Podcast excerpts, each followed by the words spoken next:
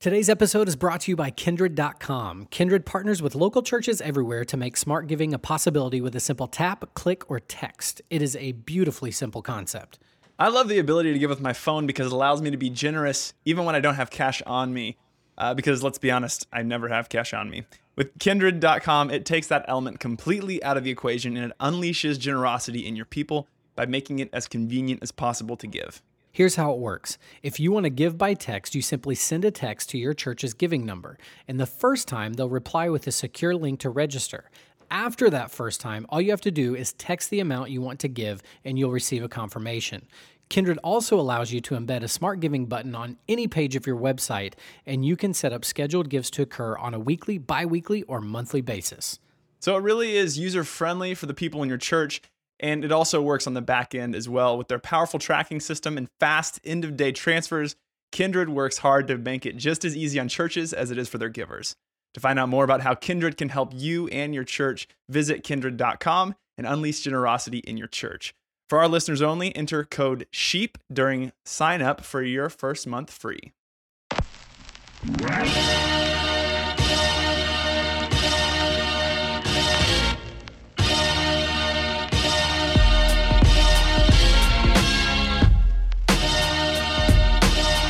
Ladies and gentlemen, and welcome to another amazing episode of the Leadership Podcast, the podcast where we talk to people who are good at what they do to inspire leaders to get better. Folks, my name's Jared Hogue, and I'm joined with the one, the only Roman.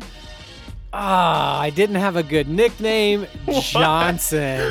What? Ah, I I, really thought I thought you that. prepared these in advance. I I, thought you had a running do. list. I usually, But uh, my Evernote is chock full of middle names for you, and right now Man. I'm totally blanking. that's all right. Hey, it's uh, we all have off days. You know, I, I guess so. yours. I get Roman the Farmer Johnson.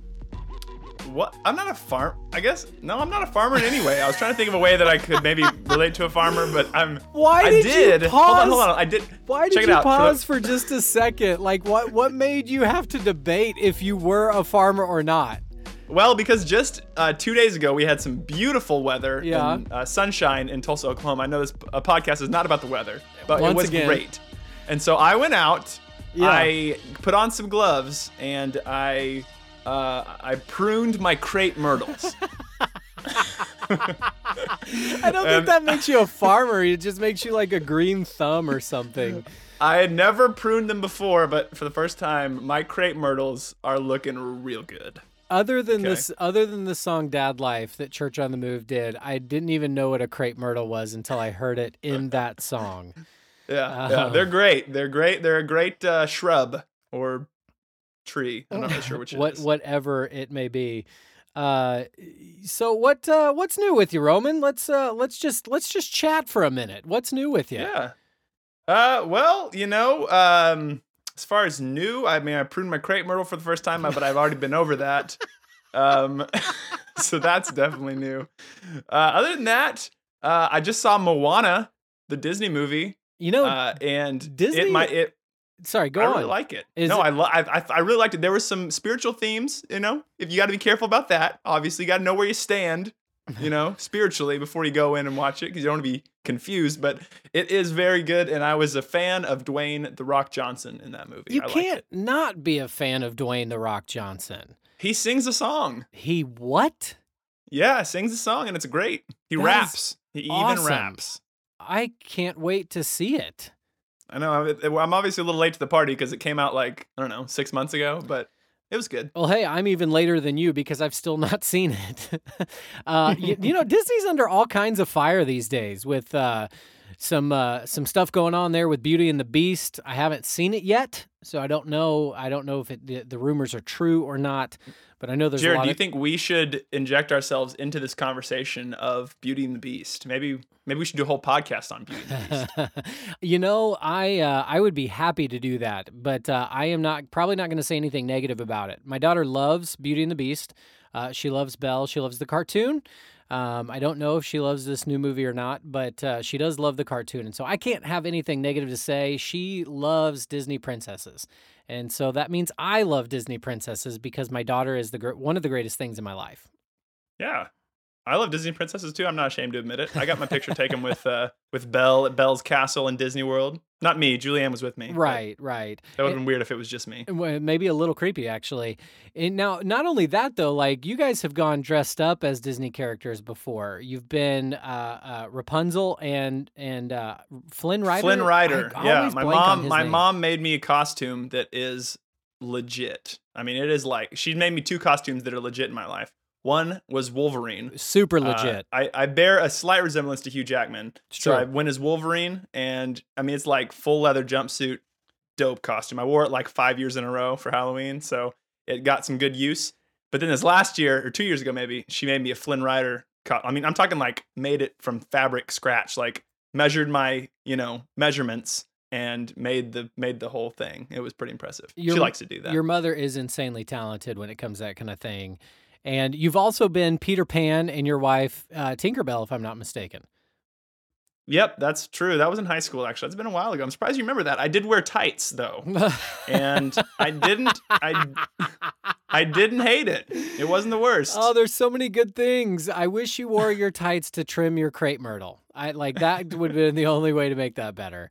Sometimes when you're wearing tights, they'll the, the they'll sag in like the butt. Oh, And that is just the worst feeling ever. I kind of feel like we should move on now. Roman, we've should. we've got a great interview that is not about Disney, that is not about uh, crepe myrtles or wearing tights. Uh, maybe we could talk about those another time. But we have a a kids ministry, next gen ministry legend on the podcast today, Roman. This is episode 59, brought to you by CreativeSheep.org. You can swing over to CreativeSheep.org for all your video and graphic design needs. If you need something That's right. custom, hit us up. There's a button you can click and shoot us an email real simple from the site. And we've got a brand new Easter piece available out there called You Are Loved. Go check it out. Once again, that's over at creativesheep.org. Uh, Roman, this is episode 59. We have the one, the only Brother Jim Wideman on the show. Brother That's Jim right. Wideman. It was He's uh, uh, he's he's a, he's a very sweet man. he is. He really, really is. And it was a great conversation. He, uh, the guy just, he's got a lot going on. He does a lot of stuff. Uh, he's connected with Orange at a very high level. He's leading uh, a, uh, a a staffing solutions organization that's that's partnered with Orange specifically for uh, Next Gen. Uh, which is really really cool, and uh, he writes books, he speaks, he coaches, he consults. He's been in ministry for a very, very long time. Uh, Jim Wideman joined us. He we had a really great conversation. Uh, pulled a lot of stuff from his book Tweetable Leadership, Leadership, which was a book that he he wrote not too long ago. And if you follow him on Twitter, you're going to get some of these nuggets. And he's just dropping gold nonstop over there. Uh, but you know, one thing in this conversation today, and I don't want to give away the whole thing, but he talked about the importance of having a scoreboard and, and tracking the goals. And this, for whatever reason, really, really stood out to me. So much so that I actually have a scoreboard, actually several uh, for different areas of my life, hanging in my bedroom right now. Uh, that my wife and I use to track different things like our finances, our family, uh, our, our friends, different things like that, that that we like to, to to keep score on, so that we know if we're getting better than we were the day before. And uh, it's really really cool, and it was really inspired from this conversation. Um, and so, folks, I hope you get something out of this conversation, something that speaks to you. Once again, our whole objective here on the Leadership Podcast is to give you super practical information that you can apply as soon as this episode is over. Or if you catch something partway through and you just stop listening, but you can go apply it, that's what it's all about. Those steps are what's going to get you to the next level. So, Roman, unless you've got something else to add, I say we get to our conversation today with the one and only Brother Jim Wideman. Well, Brother Jim, thank you so much for coming on the show today. It's an absolute honor to have you here. Man, it is great to be here with you, Jared. I am so excited to uh, be on your podcast. Well, thank you, sir. I have had the pleasure of actually working with you. It's been quite a while. Uh, I was one of your volunteers back in the day at Church You on the Move, believe it. and uh, you know, And I had one of the cleanest cars in the whole wide world because of you, too. And I don't know if the people in pod world, in the podcast world, know you have detailing skills. well, thank you, sir. I have not talked about that a lot on here, but I do appreciate. I appreciate. Honestly, I totally forgot about Listen, that. I got all kind of dirt. I mean, I've got more dirt I could use on you Uh, and you've got a little problem you could use on me too, because uh, I don't always have a filter, and uh, so it's. Uh, I'm trying to use one today, though. So I'm hoping you fun. left it off today. I'm hoping you left it off. I, I, I love the unfiltered brother Jim. Uh, hey, let's. Uh, not that you need any kind of introduction. Most probably everybody out there listening knows who you are. But hey, give us give us a little background. Maybe the the two three minute version of uh, where you are now, what you're doing, as as well as how you got there. Yeah, the the uh, three minute version of the last 43 years. Uh, uh, I uh, grew up in Alabama and went to college in Mississippi, met a gorgeous girl, uh, best thing I could find in Mississippi, had a Mississippi baby, worked at my first church, and uh, then moved back to Alabama. Um, and I had come to Christ as a musician and uh, I had just grew up in Alabama playing playing in bands and worked at my second and third church there. Um, and you know, it's crazy, Jared. You know, sometimes people love to talk about thousands of people they reach. My first children's ministry, I had six kids. Wow. And uh, you know, just five five normal kids and a little boy named Bubba. And uh, you know, it's not hard in Mississippi to have a little boy named Bubba. You go to the mall and holler, "Hey, Bubba!" Forty grown men will turn around and talk to you. but uh, uh, you know, I got into children's ministry just because I, I came to know the Lord in the Jesus movement, and if when he came to church in the seventies. Uh, if you ever did drugs, they put you straight in the youth group, and uh, so I was just hanging out in the youth group, volunteered, uh, and because I had done drugs, and uh, one day my pastor came and said, Jim, uh, the lady that was at children's church didn't show up. Grab your Bible, grab your guitar, and go to children's church. And um, that's kind of how I got started. I just didn't quit and still uh, helping kids leaders. Uh, after that third church in Alabama moved to Church on the Move right before the third birthday of the church in 1990, stayed uh, right at the 20th birthday of the church and uh, got to see a whole lot of growth and a lot of things and got to build every weekend, Jared. Uh, at Church on the Move, it was the largest church I'd ever worked at. Had no clue what I was doing because I'd never done it before. You know, I'd always worked at churches about a thousand to fifteen hundred. When I got to Church on the Move, it was a church of twelve hundred. When I left, uh, there was a whole lot more folks, and uh, it was just a, a wonderful, wonderful 17 years. Uh, I left and started consulting, and uh, I was actually uh, there was a church I had been working at for two years at Church on the Move that I started consulting with a lot, and uh, they asked me to come on staff, and so uh, I was on staff with them for seven years uh, and they grew from 5,000 to 15,000, and that was a lot of fun too. So uh, we had a lot of fun, and then uh, the last three years, I've just been doing Jim Wideman Ministries full time, which I told you on the pre-call that uh, Jim Wideman Ministries is a whole lot of part-time jobs, and so. Um, I coach folks with my Infuse group. I help Orange. I speak at all the Orange events. We're in the middle of Live to Serve and coming up on Orange Conference, and then an Orange Tour. And uh, last year at Orange Conference, uh, Reggie and I, Matt McKee, and some others launched uh, a staffing company for Orange called Next Gen Staff Solutions. And it's just been a blast. And so I coach, I speak, uh, I consult with churches, and I help uh, great orange thinking churches find orange thinking leaders and all we do is next gen stuff. So we only do uh, student children's ministry and then next gen or family pastors. And uh, it has been a blast. And so that kind of brings me up. I've got uh, two wonderful grown daughters uh, yancey and whitney and uh, yancey does a lot of children's ministry stuff as well and uh, her and Corey uh, have two gorgeous guys. So I am enjoying my grandkids. They live here in Tennessee with me, and Sparrow is uh, six, and then Rhythm uh, just turned seven months old. So I have uh, Sparrow Rocket, Rhythm Gold, and as you know, Jared, that's not even the weird daughter. So, uh, you know, uh, uh, I'll probably have some. I'll probably have some uh, grandkids named Clawhammer Watermelon or or something really bizarre when Whitney was kids. So uh, it's uh, just kind of fun. Julie and I have been married for 38 years. Wow! And uh, so it is uh, exciting, and so we'll have our 39th uh, anniversary coming up in um, November. And uh, I tell you what, God is good to me.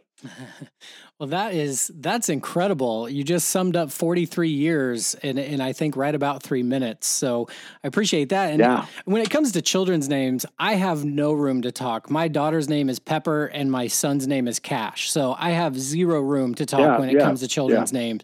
Uh, well.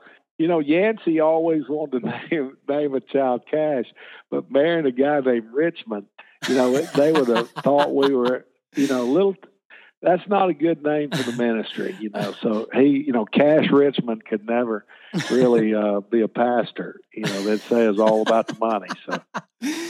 oh man, there's so much of what you just went through that I, I can't wait to dive into. I, I, real quick, I got to plug Orange. I I uh, had never I, have been aware of Orange for many many years. Uh, have actually yeah. been to. Well, you the, know Reggie. Reggie, we introduced Reggie to a whole lot of churches having him in early on at Church on the Move. Yeah, and uh, that was that was really uh, you know to this day.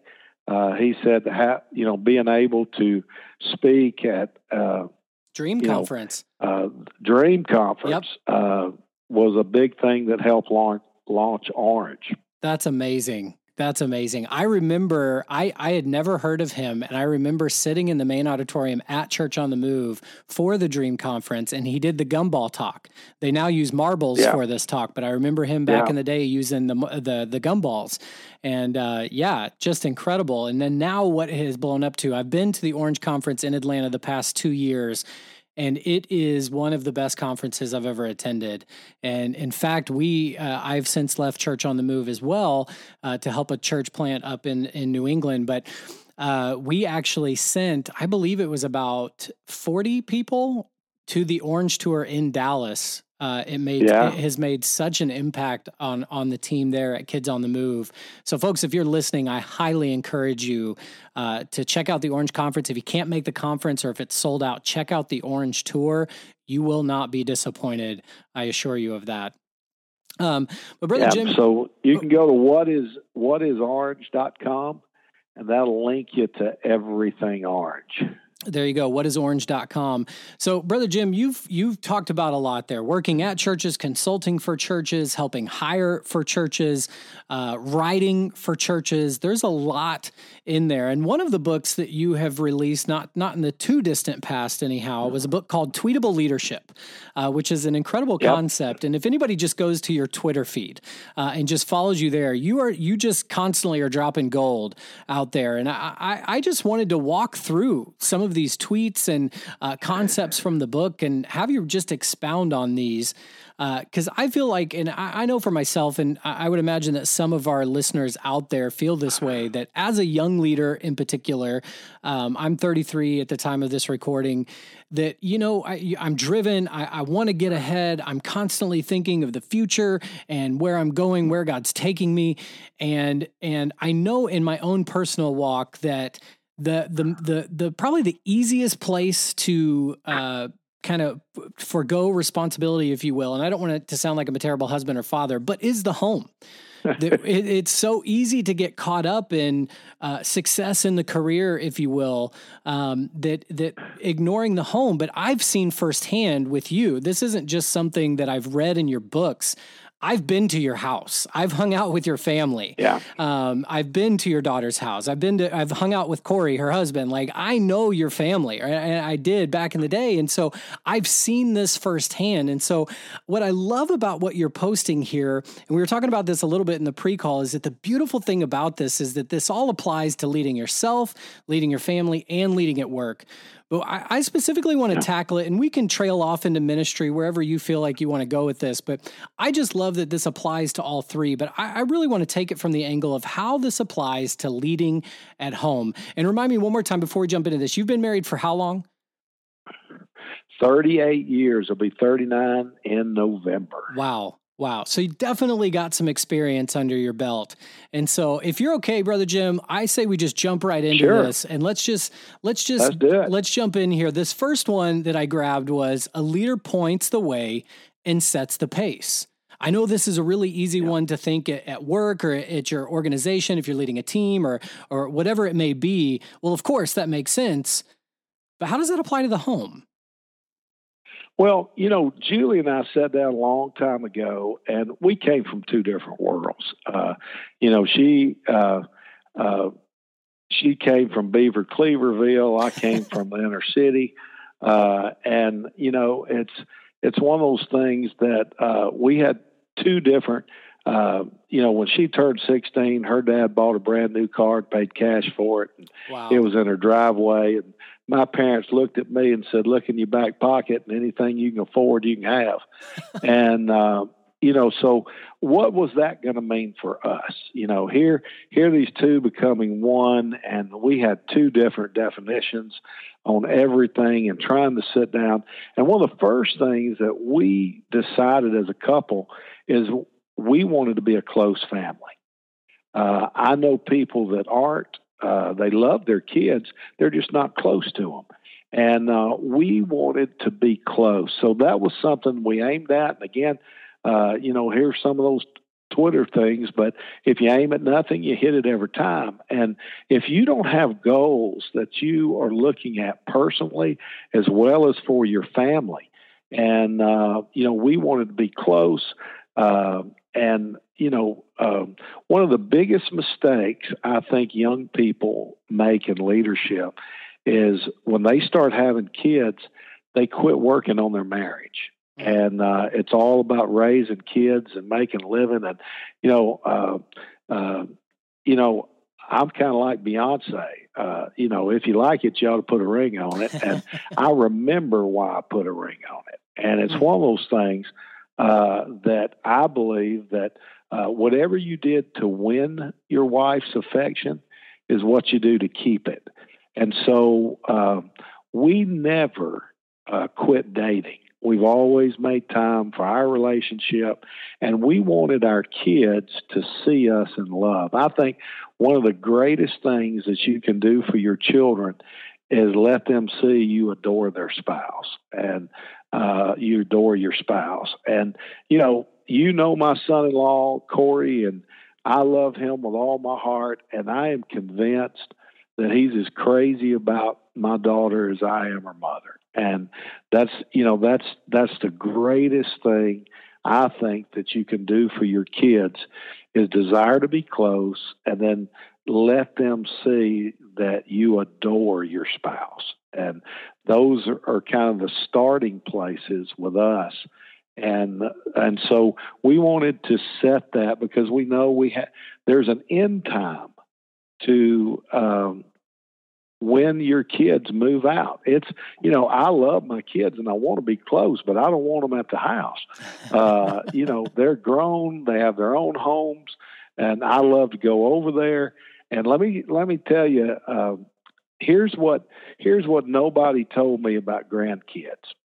Um, you know, the thing of it is, uh, you know, I've always been told that grandkids are the reward for not killing the first bunch, and if you don't kill them, you get these grandbabies.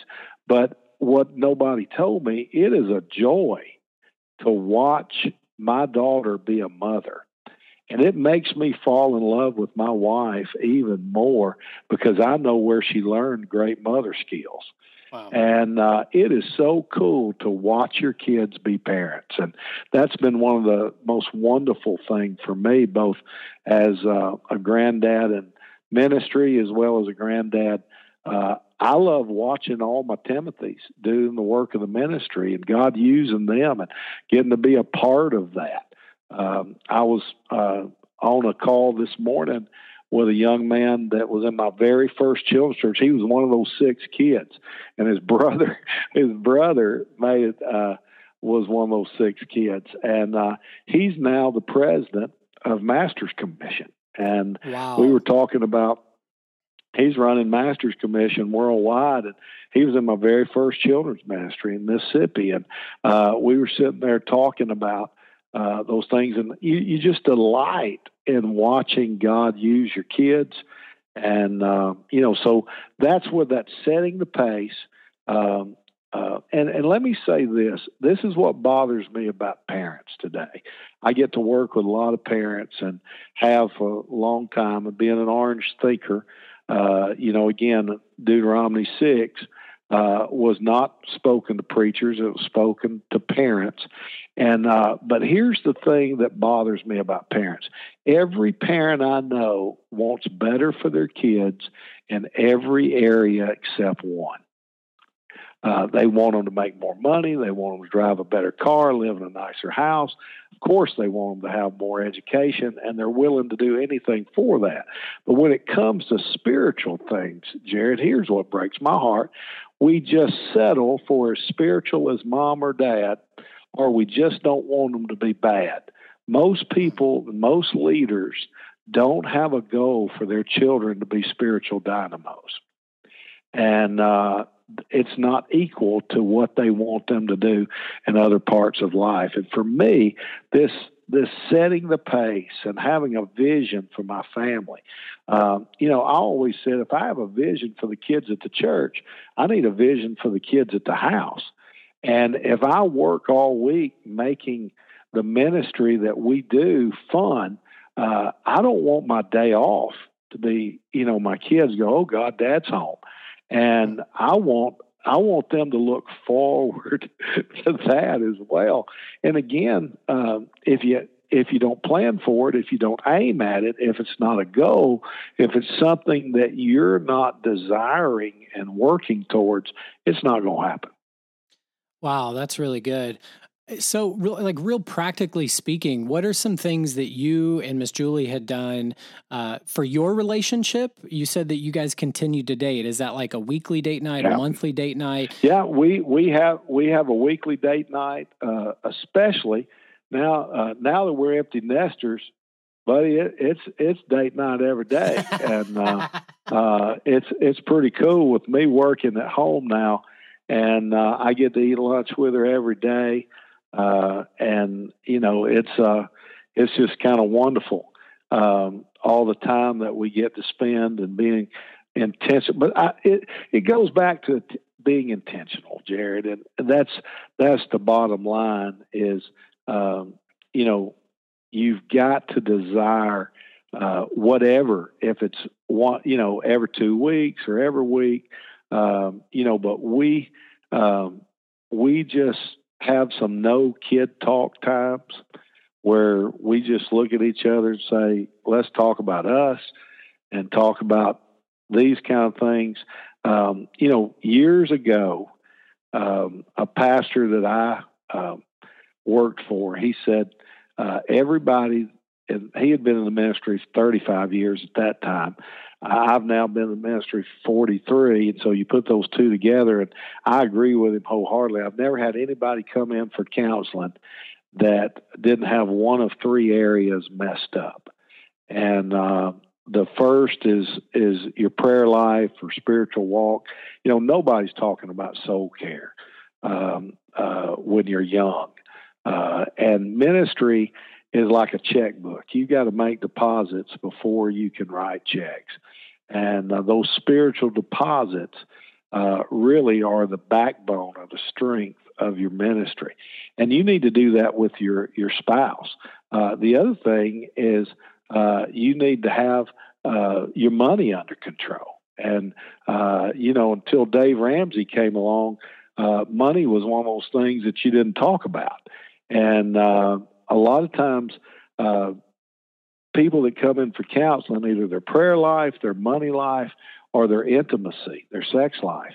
And, uh, you know, it's one of those things that all three of those are important. And I think as any couple in ministry, as well as couples out of ministry, uh, you're the, you know, if you're not keeping score, um, on in those three areas and talking about those things and working on them, working on those, uh, you're not gonna, you know, you're not gonna win. Hmm. Wow, that's really good. I love the idea of keeping score and keeping track in those areas. That's a really big deal. Um, so, yeah. m- kind of moving forward here, uh, this is one I really love. This one really stood out to me is that positional leadership is the lowest form of leadership. Give people a reason yeah. to esteem you. This has got to be true for the family too.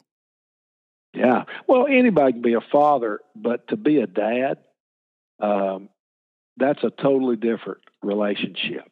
And uh, so many times we correct and we live by, you know, because I'm your father.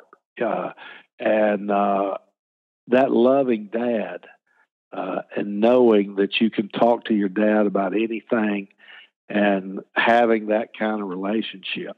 Uh, I remember when Yancey fell off of her bike and uh, I just freaked out. You know, she uh, you know, she was like five or six and uh, skinned her knee. And Julie just looked at me and said, uh, What are you going to do with something bigger happens in teenage years if you're freaking out over bicycle wrecks? Mm-hmm. And that's when I really kind of realized that I had to be the kind of dad that they could talk to me about anything.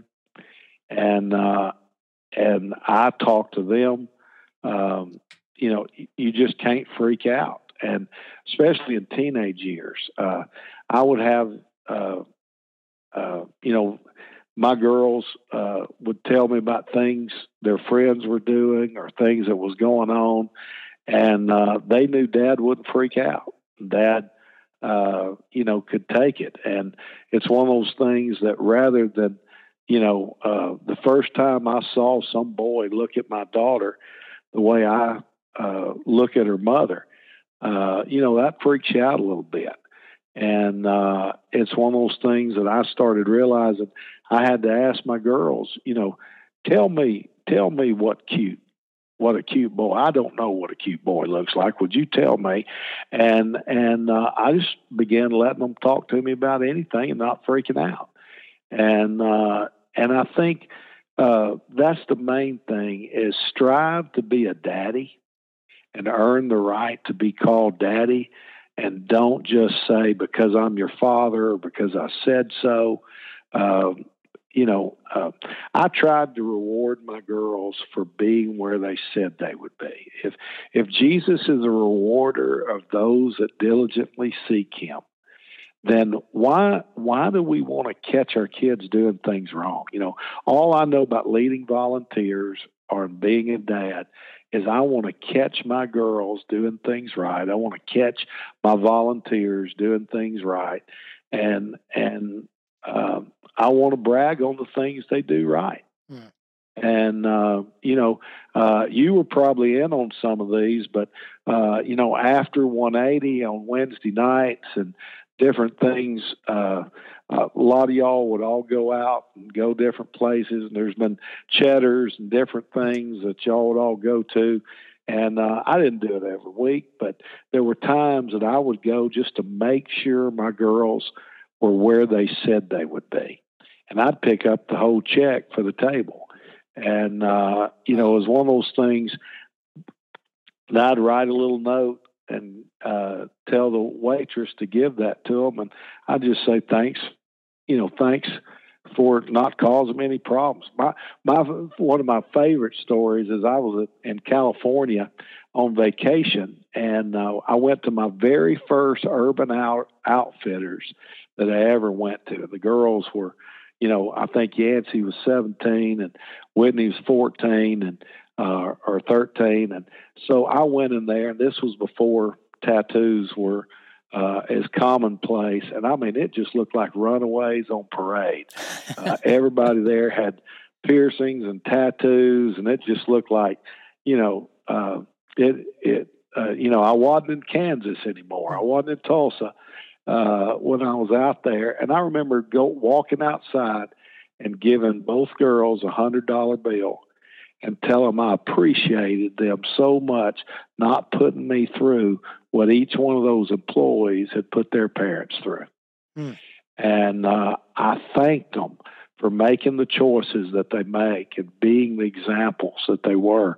And uh, it's just being intentional about a relationship. And again, if we work all week to make church special for a group of kids, why not try to make the time that you have with them? And uh, because uh, because of my travel schedule, you know, back then I was traveling about 100, 150,000 air miles a year, doing conferences as well as working at the church. And um, you know, because we homeschooled our girls, uh, I gave uh, my wife a day off, and I, I don't know of anybody that that uh, I've never talked to anybody that ever gave their wife a day off. But if I had one, uh, you know, why couldn't she have one? And so Saturday was kind of my day to uh, just have the girls, and we did fun in the afternoon, and then we went and set up for church. And you know this, Jared. Before I had interns,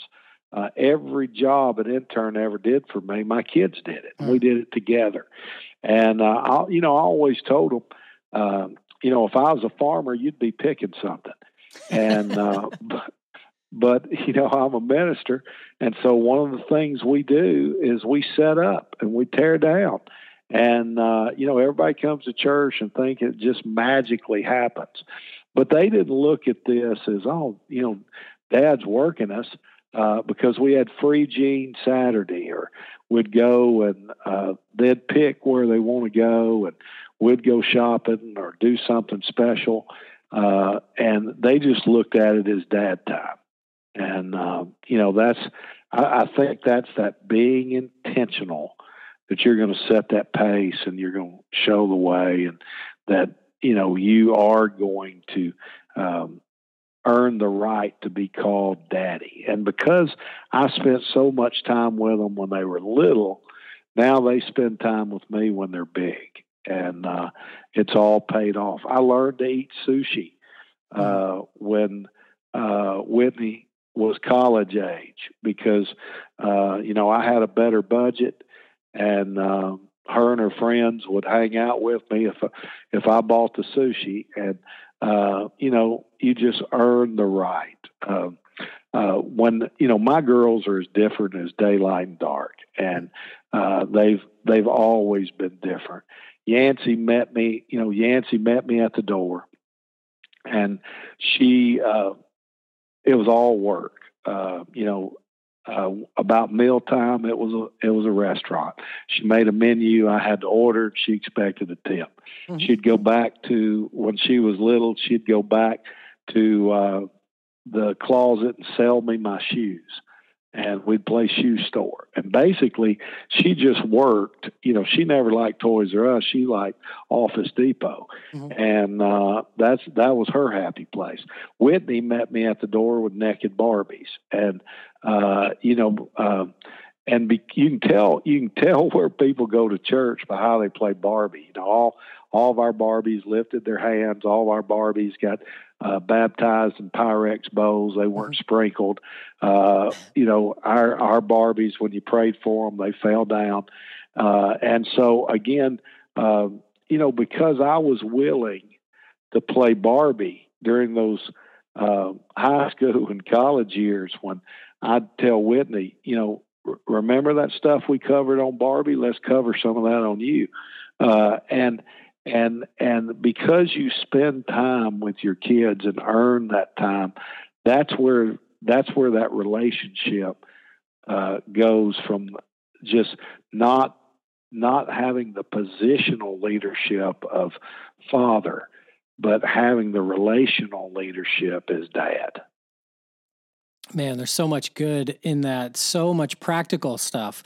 And one of the things I want to jump back to in there is, and you you kind of touched on this, but the conversations you were able to have later on didn't just start later yeah. on in the high school, junior high, college years.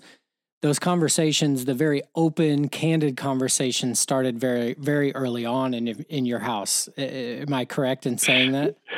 Yeah, yeah. We, uh, you know, I was so worried about my kids taking drugs.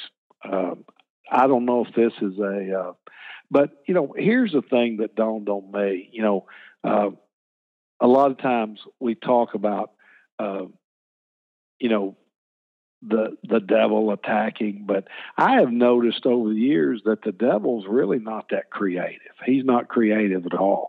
How he attacks a family, uh, he usually attacks that family through multiple generations. And when I looked at my life, when I looked at uh, my dad's life. Uh, you know, you can call it generational curse, or you can call it the devil's not creative, but substance abuse was pretty much how um, the devil had attacked folks in my family. And so, if if we were playing football or if we were playing basketball, and I understood the play from a defensive side, uh, sure, I would tell the rest of the team, and we'd uh, we'd go back and do that. You know, being an Alabama fan, I hate to use this illustration, but in the national championship this year, there was a Clemson linebacker that noticed how folks were lining up, and he was just yelling on the team against Alabama, uh, saying, you know, saying the number of the player that was going to run and what the play was because he had watched that so much he recognized where it was going to come. Well if you know where the devil's going to attack your family uh, you need to go ahead and tell your kids about that. And you know some people are so busy or so worried about you know telling their kids they messed up. Your kids already know you messed up. They know you mess up all the time and uh, so it's one of those things that uh, you have to be able to look at your kids and say, here's an area I've had problems with.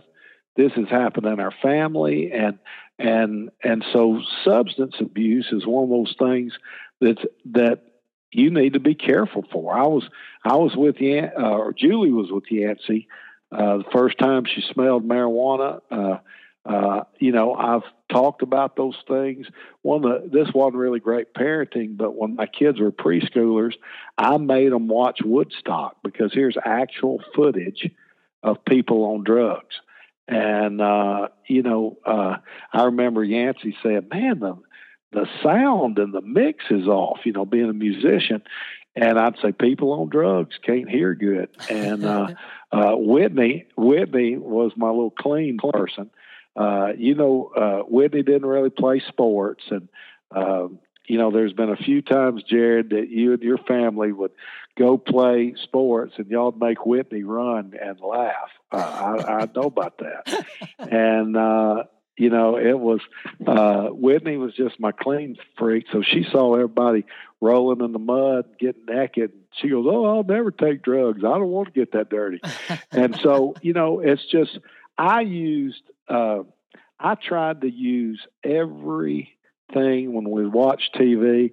And you know, you've been to my house, we've been watching something, and I'd pause it and say, Now you guys know you don't have sex till you get married.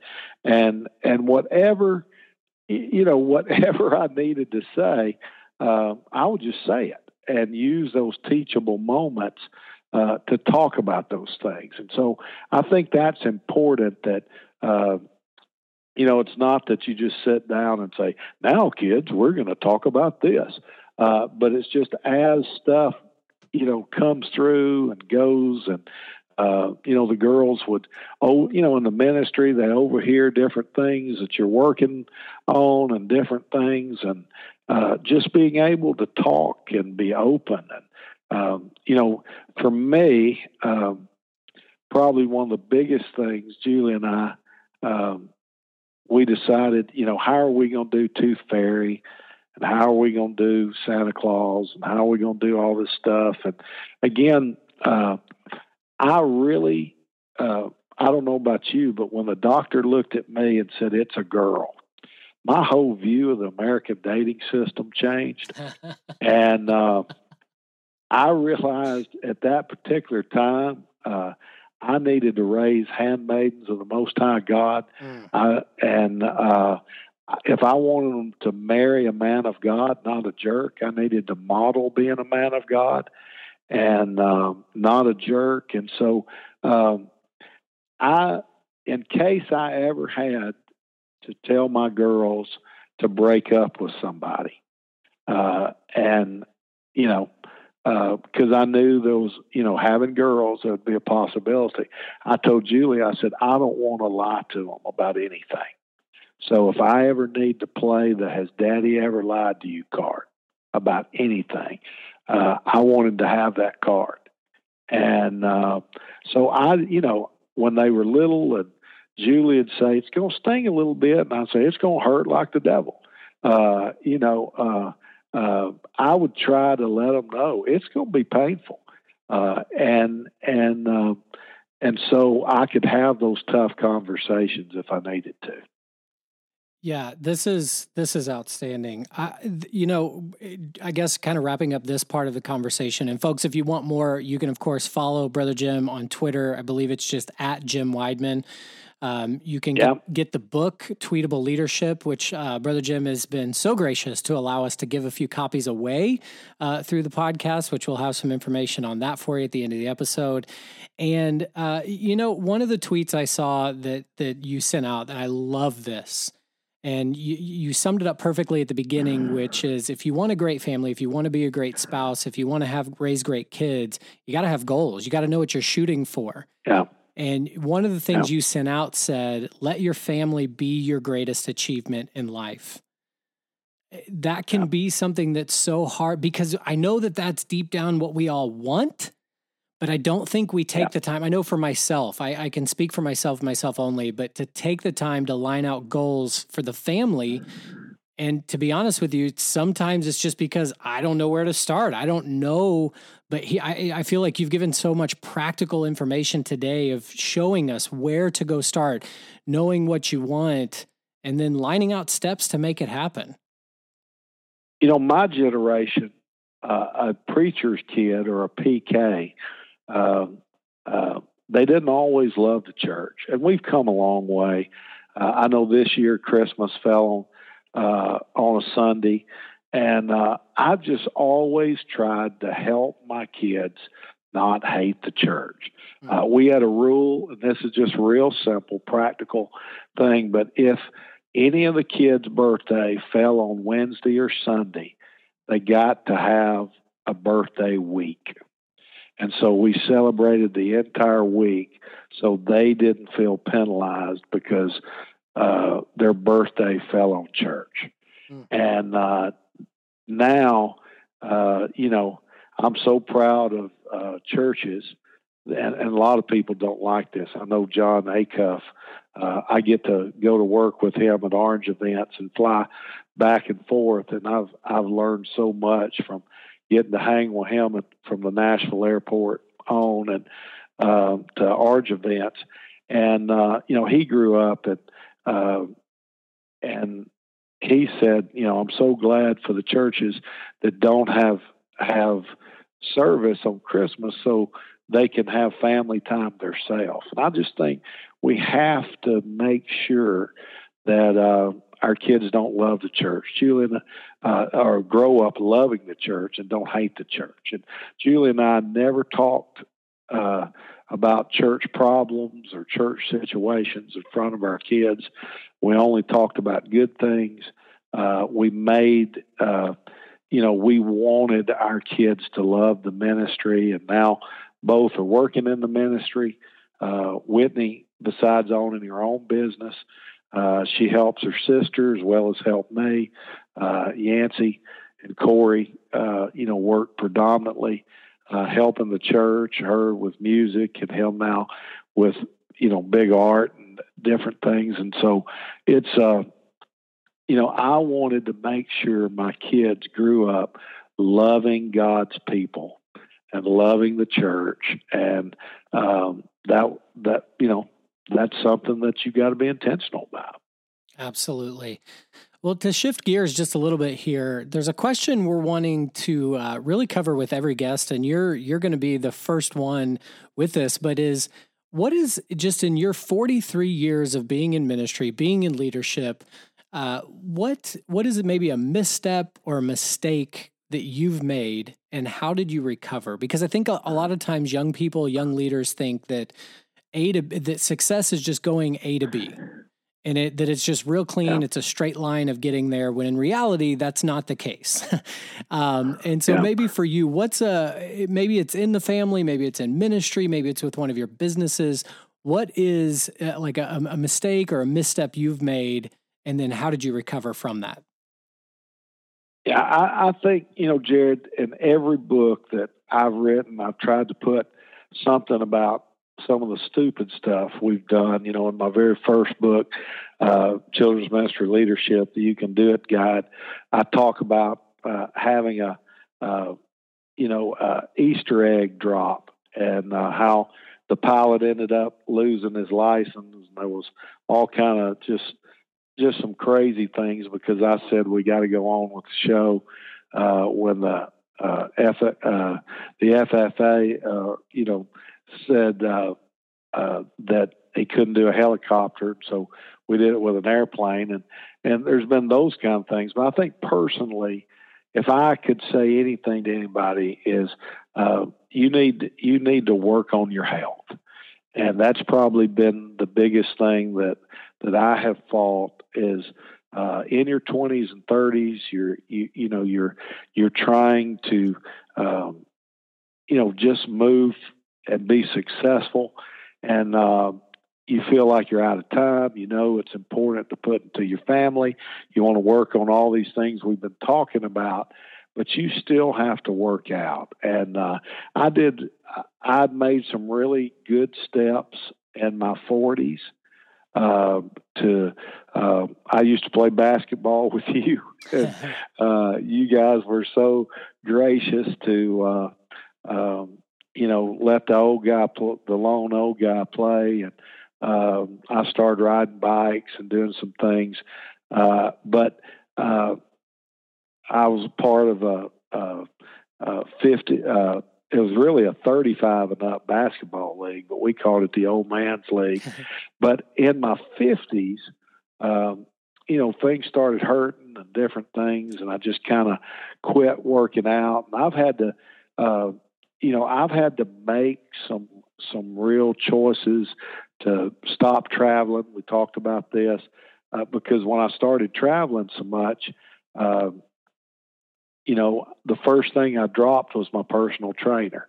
And I would just say, if you're out there, uh, take care of your health. Now I'm having to do some things that the doctor's making me. And uh, if I had just through those years uh, maintained and made my health and my weight, those things, a um, priority. That's probably the biggest thing that I have fought on and off, you know, uh, really since I quit playing team sports. And so um, I, I, think that's the, the biggest mistake that I tell you to watch out. And, and again, it's um, um uh, look for ways to monitor that. And, um, you know, I know sometimes they tell you don't get on a scale every day, but it really does help me to get on scale every day. And every day I don't get on the scale, I'll eat something I shouldn't or or uh, do something. So I'm trying to be deliberate in that and um, working out those things, and that's that's been my biggest struggle. You know, throughout the ministry is just making time uh, I made time for my family, but that making time to work out, making time to keep your health, and then just try to make the healthiest choices that you can, um, you know, at mealtime. And so, um, you know, that's the thing that um, there's a blog post. I don't know if you've seen it on, on jimwideman.com, but it, uh, there's 10 things old Jim uh, wish he could tell young Jim. Yeah. And uh, that uh, that's uh, that's one of those many things, and it could be the you know twenty five things or fifty things that uh, old Jim wants to tell young Jim. But um, you know, check that out, and and again, take care of your health. And uh, there's a lot of skinny people that uh, you know you might be saying, "I'm not fat," uh, but there's a lot of skinny people that uh, I go to their funeral and uh, uh, at too young of an age, and it's just be healthy. That's really good. I appreciate you being so transparent with us. And we'll link to that blog post as well as all your books in the show notes. You can go check that out, folks, of course, over at creativesheep.org. Uh, Brother Jim, if folks want to get in touch with you uh, or check out any of your books, what's the best way to go about that? Yeah, jimwideman.com is the uh, home of my podcast. Uh, it's kind of tells you about infused coaching, uh, all those different things. I now have my own uh, kind of kidmincoach.com is the home of Infuse and a place where uh, folks can learn uh, from me as well as people I've coached. I've now coached over 500 people in Infuse, and so wow. uh, we have a KidMin Coach Talk is a blog where there's uh, 200 blog folks that uh, are all writing that are people that I've coached, and uh, so it's kind of uh, my own little uh, uh, Facebook world of just Jim Wideman stuff, and then Next Gen Staff Solutions. There's my phone number that rings my cell phone is connected uh, there if we can help you with a search of any kind. There's a job board as well, and uh, check those things out. And uh, so those are the three main websites uh, at Jim Wideman on Twitter, at Jim Wideman on Instagram, uh, Facebook. I'm, I'm uh, at Jim Wideman Ministries because at Jim Wideman, they only let you have 5,000 friends, Jared. And, uh, you know, uh, when you work at big churches, that's not hard to do. And, uh, you know, and so it's crazy how uh, I had to get a second uh, Facebook page, but Jim Wideman Ministries is where I talk about ministry stuff. And so um, that is uh, all the wonderful social media worlds. Yeah, folks. So again, go check it out. You can stop by the blog, uh, creativesheep.org, and you can get the links to all of this. We'll have it all lined out for you. Brother Jim, I can't say thanks enough. This was an incredible conversation. Man, I tell you what, uh, I well, I loved you when you were a kid, and I love you now that you're old married grown guy. and uh, it's been fun to to uh, you know uh, that's you know that that's the greatest reward is uh, seeing young people make great decisions and growing up and doing what they need to do. And uh, you know your next step, uh, and a lot of young leaders are there. Uh, if you hadn't read Halftime by Buford, um, everybody that's in that 33 to 35, you can't win a game in the first half. Um, you know, Alabama's been proof of that over the last few years and and um, playoffs and bowl seasons. Mm-hmm. But uh, it's one of those things that you have to get in the second half. And, uh, you know, to get in the second half, it's moving from uh, success to significance. And um, that's a great book that uh, was one of the game changers for me of as a young man. And uh, so that's a great read as well. That's awesome. I appreciate the recommendation. And again, thank you for coming on the show. Uh, look forward to staying in touch with you, sir.